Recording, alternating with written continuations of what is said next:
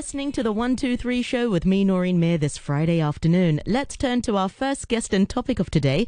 In the next 20 minutes or so, we'll be talking about smart diamond buying and what to look out for when you're making your choice. And I'm really delighted to be joined by diamond expert Sally Ryder from Ryder Diamonds. Welcome to the program, Sally. Thank you so much for joining us today. Thank you for having me, Noreen. This is really exciting to be here. I'm really excited to speak to you today. so we are uh, on Facebook Live as well, so our listeners can join us there. Noreen Mayer on RTHK Radio 3, and you can maybe post some comments and questions, and perhaps Sally can answer some of them if, if, if we have time. Um, so perhaps let's start right from the beginning. How did you get into this industry? Do you know, um, Noreen, it was a little by mistake. When I was at university in Melbourne, I was looking for a part time job and we had a job board on our university website and I applied for a sales job having no idea what it was selling and it happened to be selling diamonds.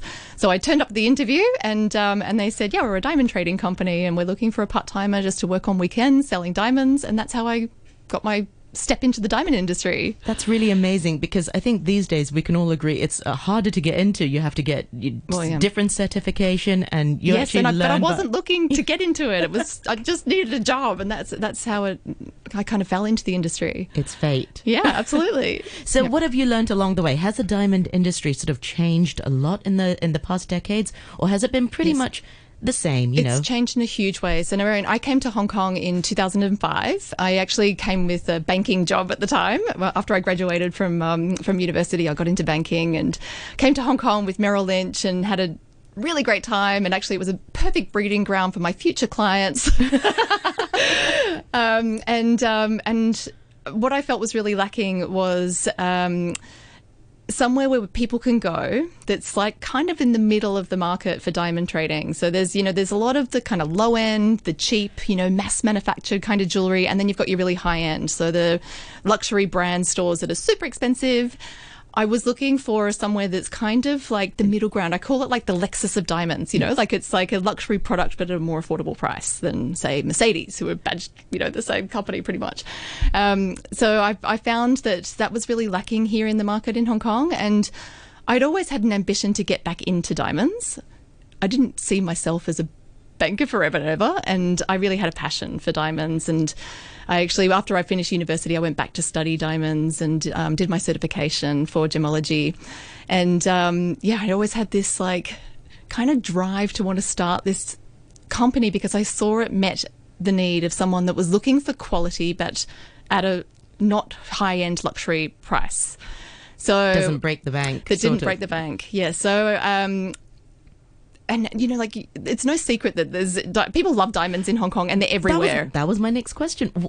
Why? What is the appeal? And I was just doing some research around the office, and. I think one of my colleagues, Cruz, actually said, "Well, people are fascinated with diamonds because um, long, long ago, because of evolution, people like sparkly things. Like they, yes. they, they would look for water, and from a distance, they'd see something glistening, mm. and so it's, it's evil. It's in our, it's in our, it's in our genes yes. to like sparkly things. Yeah, and well, a diamond is the most sparkly of all the gemstones. They've got the best scintillation yes. and, and sparkle. So, yeah, I guess we're like bowerbirds. We're attracted to sparkly things.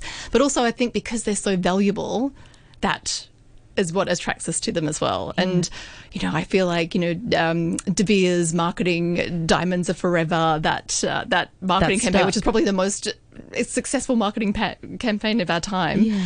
Um, it really inspired us to really love and want and be attracted to diamond jewelry.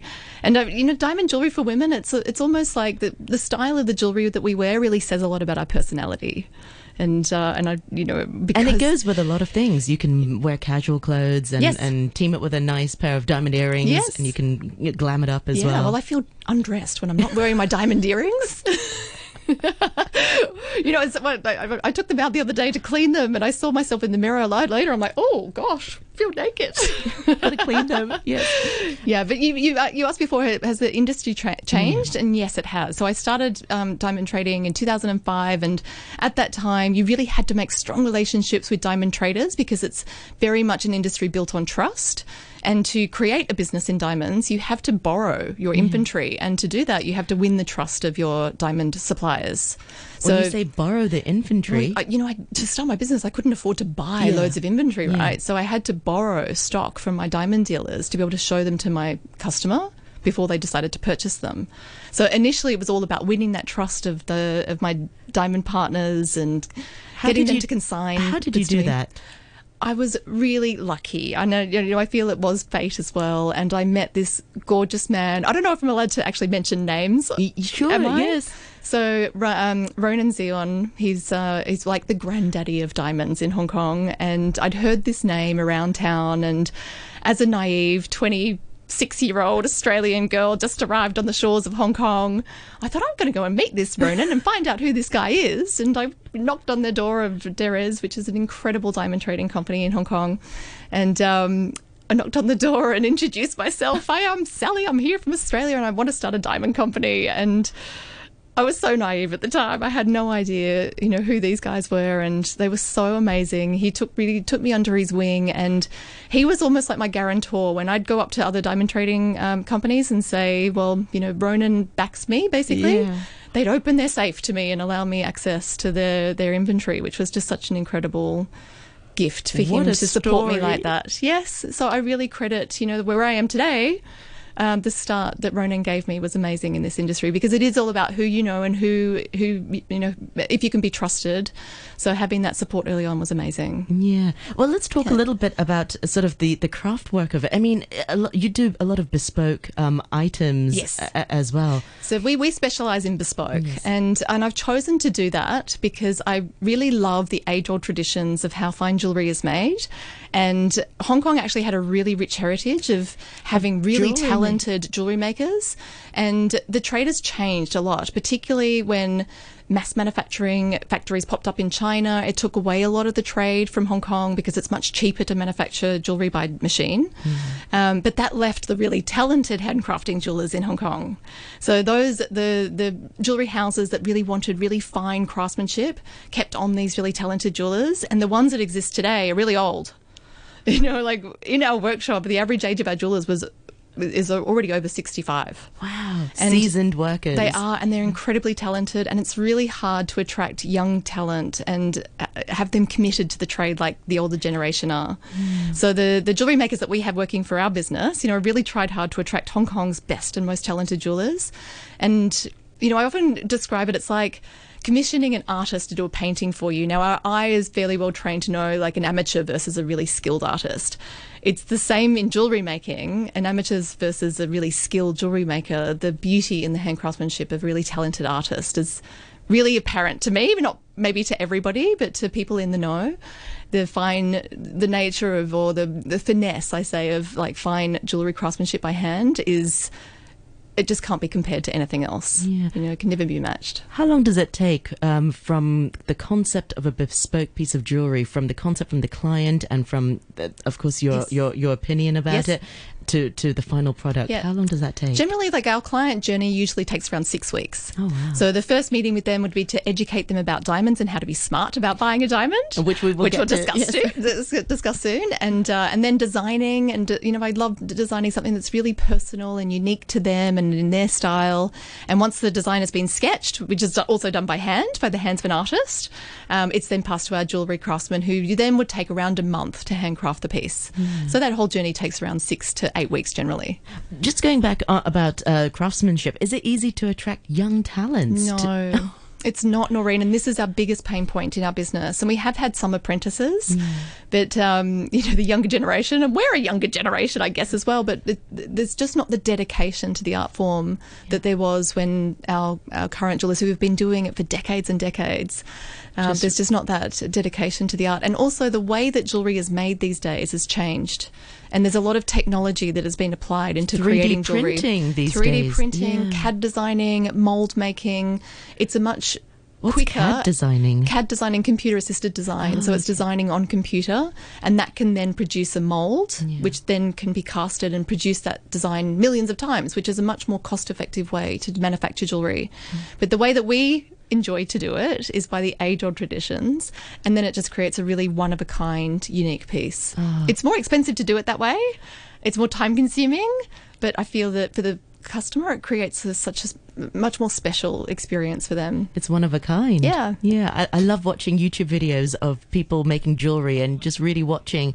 Um, I've forgotten his name. Um, there's a there's a Spanish guy who is in Yeah, a wheelchair. I've seen it. Yes. And Yes. He makes, yes. I've forgotten his Amazing. Yeah. I know. And that takes, you know, it's a real takes a art really form and it's a real skill that's, that I feel like a computer and a machine just cannot replicate. Yeah. Yeah. Well, let's talk about smart diamond buying then. I think Yep. that's the, the, the million dollar question because diamonds can be expensive. Um, Very. and of course. um, and sometimes, the, sometimes you just don't know if you're getting the value for the, for the, for the money Yes. because people don't know what they're looking out for. Yes. So what, what, what are your thoughts on that? We, we often hear the four C's. Yes. Yeah, so I feel like before anybody goes to purchase a diamond, they should do a lot of research on what exactly the four C's are. And I don't know if you're aware, Noreen, but um, diamonds are classified, I will I classify them into two different shapes, being round and then everything else. Because the round is the only shape that gets a cut grade. So it's the only diamond that gets that fourth C graded, which Yes. is the cut. And the cut is the most important C in diamond grading. It's what creates the brilliance, the fire, and the sparkle in the diamond. But it's the one thing that's often confused because cut also refers to the shape of a diamond. Oh yeah, of So course. you know, cut, an emerald cut, emerald cut, princess cushion cut, cut. yes. you know, ovals. There's lots of different cuts, and when people look at the four C's, they think the cut refers to the shape, but it doesn't. It refers to the actual faceting of the diamond that produces the light and fire. Of and the course. round diamond is the only shape that gets a cut grade on its GIA certificate. That's right. It's interesting you mentioned GIA certificates because there are other certifications out there, but Yes. GIA is sort of seen as the The leader. the leader. Yes, and probably and the world's most famous diamond um, certification, and probably the most well respected. Yeah. There's a new one popping up that's gaining a lot of traction, the AGS, Okay. which is actually developed by the same founder of GIA. Just thought to cover all bases. You Yes. know, if you don't go for a GIA, it's sort of yeah, well, it's giving more detail, and I feel like actually the one thing that the GIA certificate lacks is enough information about the diamond. So, a tip to buy smart is that you have to buy your diamond with a, with something like a GIA. Well, the GIA is most most um, recommended, but don't trust your GIA. What a- because there's actually not enough information that the certificate tells you about the stone. And two diamonds that can be graded with the exact same information can look very different. Of course, because it depends where sometimes the black spot Yep. the, black spot says you have to actually look at the diamond. Yes. And a big mistake that people make is buying the cheaper diamond, thinking they're getting a better price. But that can sometimes be the diamond that's overpriced. But that's the issue with a lot of, and, and I speak for, for a lot of people I know, maybe have bought their diamond online as well, because uh, online retailers, I mean, we won't mention th- their, their names here, but they're popping out, and, and sometimes it's convenient. Yes. Uh, they, they seem to offer you a better deal. what are your Well, thoughts on that? My thoughts Without the are- conflicts of interest. So sometimes it, a lot of the crappy diamonds for their grade, that's where they go to set, to die their sad death, I call it, because uneducated people buy them thinking that they're getting a bargain, But you they're just buying a it- really average stone for its grade. Yeah. So that's why I say, you know, when when you're buying a diamond, you have to get it with a certificate, which will dictate what its cost is, but don't trust the certificate. Go to an expert that can tell you is that diamond a really good diamond for its grade or is it a poor diamond for its grade? Yeah. You want a diamond that it's at the top of its grade in color and clarity because these are all subjective to the eye of the person that's grading the diamond. That's true. So say you say you had two diamonds. Sorry, so you had one diamond and you had two different people grading the stone. The results on the Can be grade can be different. Of course, because sometimes I don't know. You know, you've got the scale from D to Z. Maybe Yes. a color might look like an I color Yes. to someone. Maybe to somebody else, it might look like a G. That's exactly right. Wow. So this is why I say you have to get your diamond with a certificate, but don't trust it. Trust the expert that can tell you yes, it's an amazing diamond for its certificate. yeah. Yeah. Can you ever go back and say to, to the to the people who issued the certificate, "Hang on a minute," or I've, can you not I've challenged them before, you- Noreen, yeah. and they don't like it. Yeah. Do you know there was a, there was one there was one um, occasion where we, we had a diamond and it was graded with no fluorescence. And fluorescence is a natural phenomenon in diamond that's generally you can't see it in natural light, but under ultraviolet blue light, a diamond with fluorescence will glow, I think that's so cool. which but, is really cool. But some people think it's not desirable. Well, it can be undesirable in some cases. But anyway, this this particular diamond, it had fluorescence under the ultraviolet blue light. It was glowing blue, and not just faint. It was like at least medium fluorescence, undisputable. Mm-hmm. Anyway, the the certificate said that it had no fluorescence. So I took the stone back to the GIA mm-hmm. and I said, "Hey, this is wrong." Yeah. And they graded the stone again with no fluorescence. Oh, okay. With So I feel fluorescence. I've no with no fluorescence. So I feel like they just didn't like being challenged. Oh, okay. So they didn't change it. No. Oh, I beg your pardon. Oh, yeah, yeah. Yeah. Maybe we need to revisit Yes. that topic again. Yeah. So, um, in terms of smart diamond buying, Yes. are there certain things that people can um, give up a little bit? Yep. And, and, you know, is color the most desirable? Well, actually, thing, or- the, the thing that makes the biggest difference to the cost of a diamond and the least visible impact to its beauty is the clarity grade. Oh, interesting. Okay. Yeah, so Talk I- us through the clarity grade. Yeah, so clarity refers to natural inclusions in a diamond, and the more inclusions the stone has, the bigger those inclusions are, and the more centrally located in the stone they are, the lower the clarity grade will be. So, clarity is the, the, the inclusions, they can be things like little carbon spots, little fracture lines in the stone, naturally occurring flaws, they call them. But as long as you can't see the flaws using your naked eye, that means with no magnification, of 10 times. of 10 times, exactly. You've done your research, Noreen. As long as you can't see the diamonds without using any magnification, an eye clean, say SI1, will look absolutely no different in beauty to a flawless diamond, Of yet be priced so much more affordably. Of course. Who's going to get so close to your hand or, Exactly. or wherever the, the Yes. earring is? So it's only when a diamond is super, super included is when it can affect light return in the mm. stone. So mm. anything that's generally eye clean won't be affected in its light return, but they're so much more affordable than the really very high clarity stones. So that's that's one tip that I would make to buying smart. It's focus your budget on things that are visually impressive. Things like the size of the diamond is very obvious. The sparkle of the diamond is very, very obvious. Who wants a dull, lifeless diamond? You want to focus on cut. Cut is key to produce that brilliance and sparkle. And then compromise where you it doesn't make an, a, a difference to the beauty of the stone and Which is the clarity, clarity. is most yeah Yeah. one of those Talk us through fluorescence of a diamond. You mentioned Yes. just now, in some cases it's desirable, in some cases not wanted. so- exactly and you know over time d- diamonds with fluorescence used to attract a premium in price and today they attract quite a considerable discount so and the discount should be much greater if the effect of, ne- of fluorescence has a negative impact on the beauty of the stone and in- usually it doesn't because you need to look at it through an ultraviolet light. Yes, yeah, but in some cases there can be diamonds that in natural light can appear milky. Oh, okay. So it's yeah. like it's like the diamond has this haze through it, like a cloud, a cloud type effect inside the diamond, and it's the effect of fluorescence. So those diamonds, they do look cloudy and milky and non-brilliant in natural light, and it's because of the fluorescence. Wow. And it, but it's a it's and it should be graded with generally strong fluorescence in those cases, um, but it's not guaranteed that a diamond with strong fluorescence will be milky. Sometimes it can be, sometimes it has no. And sometimes you then can't challenge the GIA certification. Yes, exactly. But in some in, in some cases also, so fluorescence has a negative impact when it makes the stone look milky in natural light. But it can have a positive impact when a diamond is graded with a lower colour, say like a J or below, and the stone has strong fluorescence. It can make the diamond look whiter in natural light.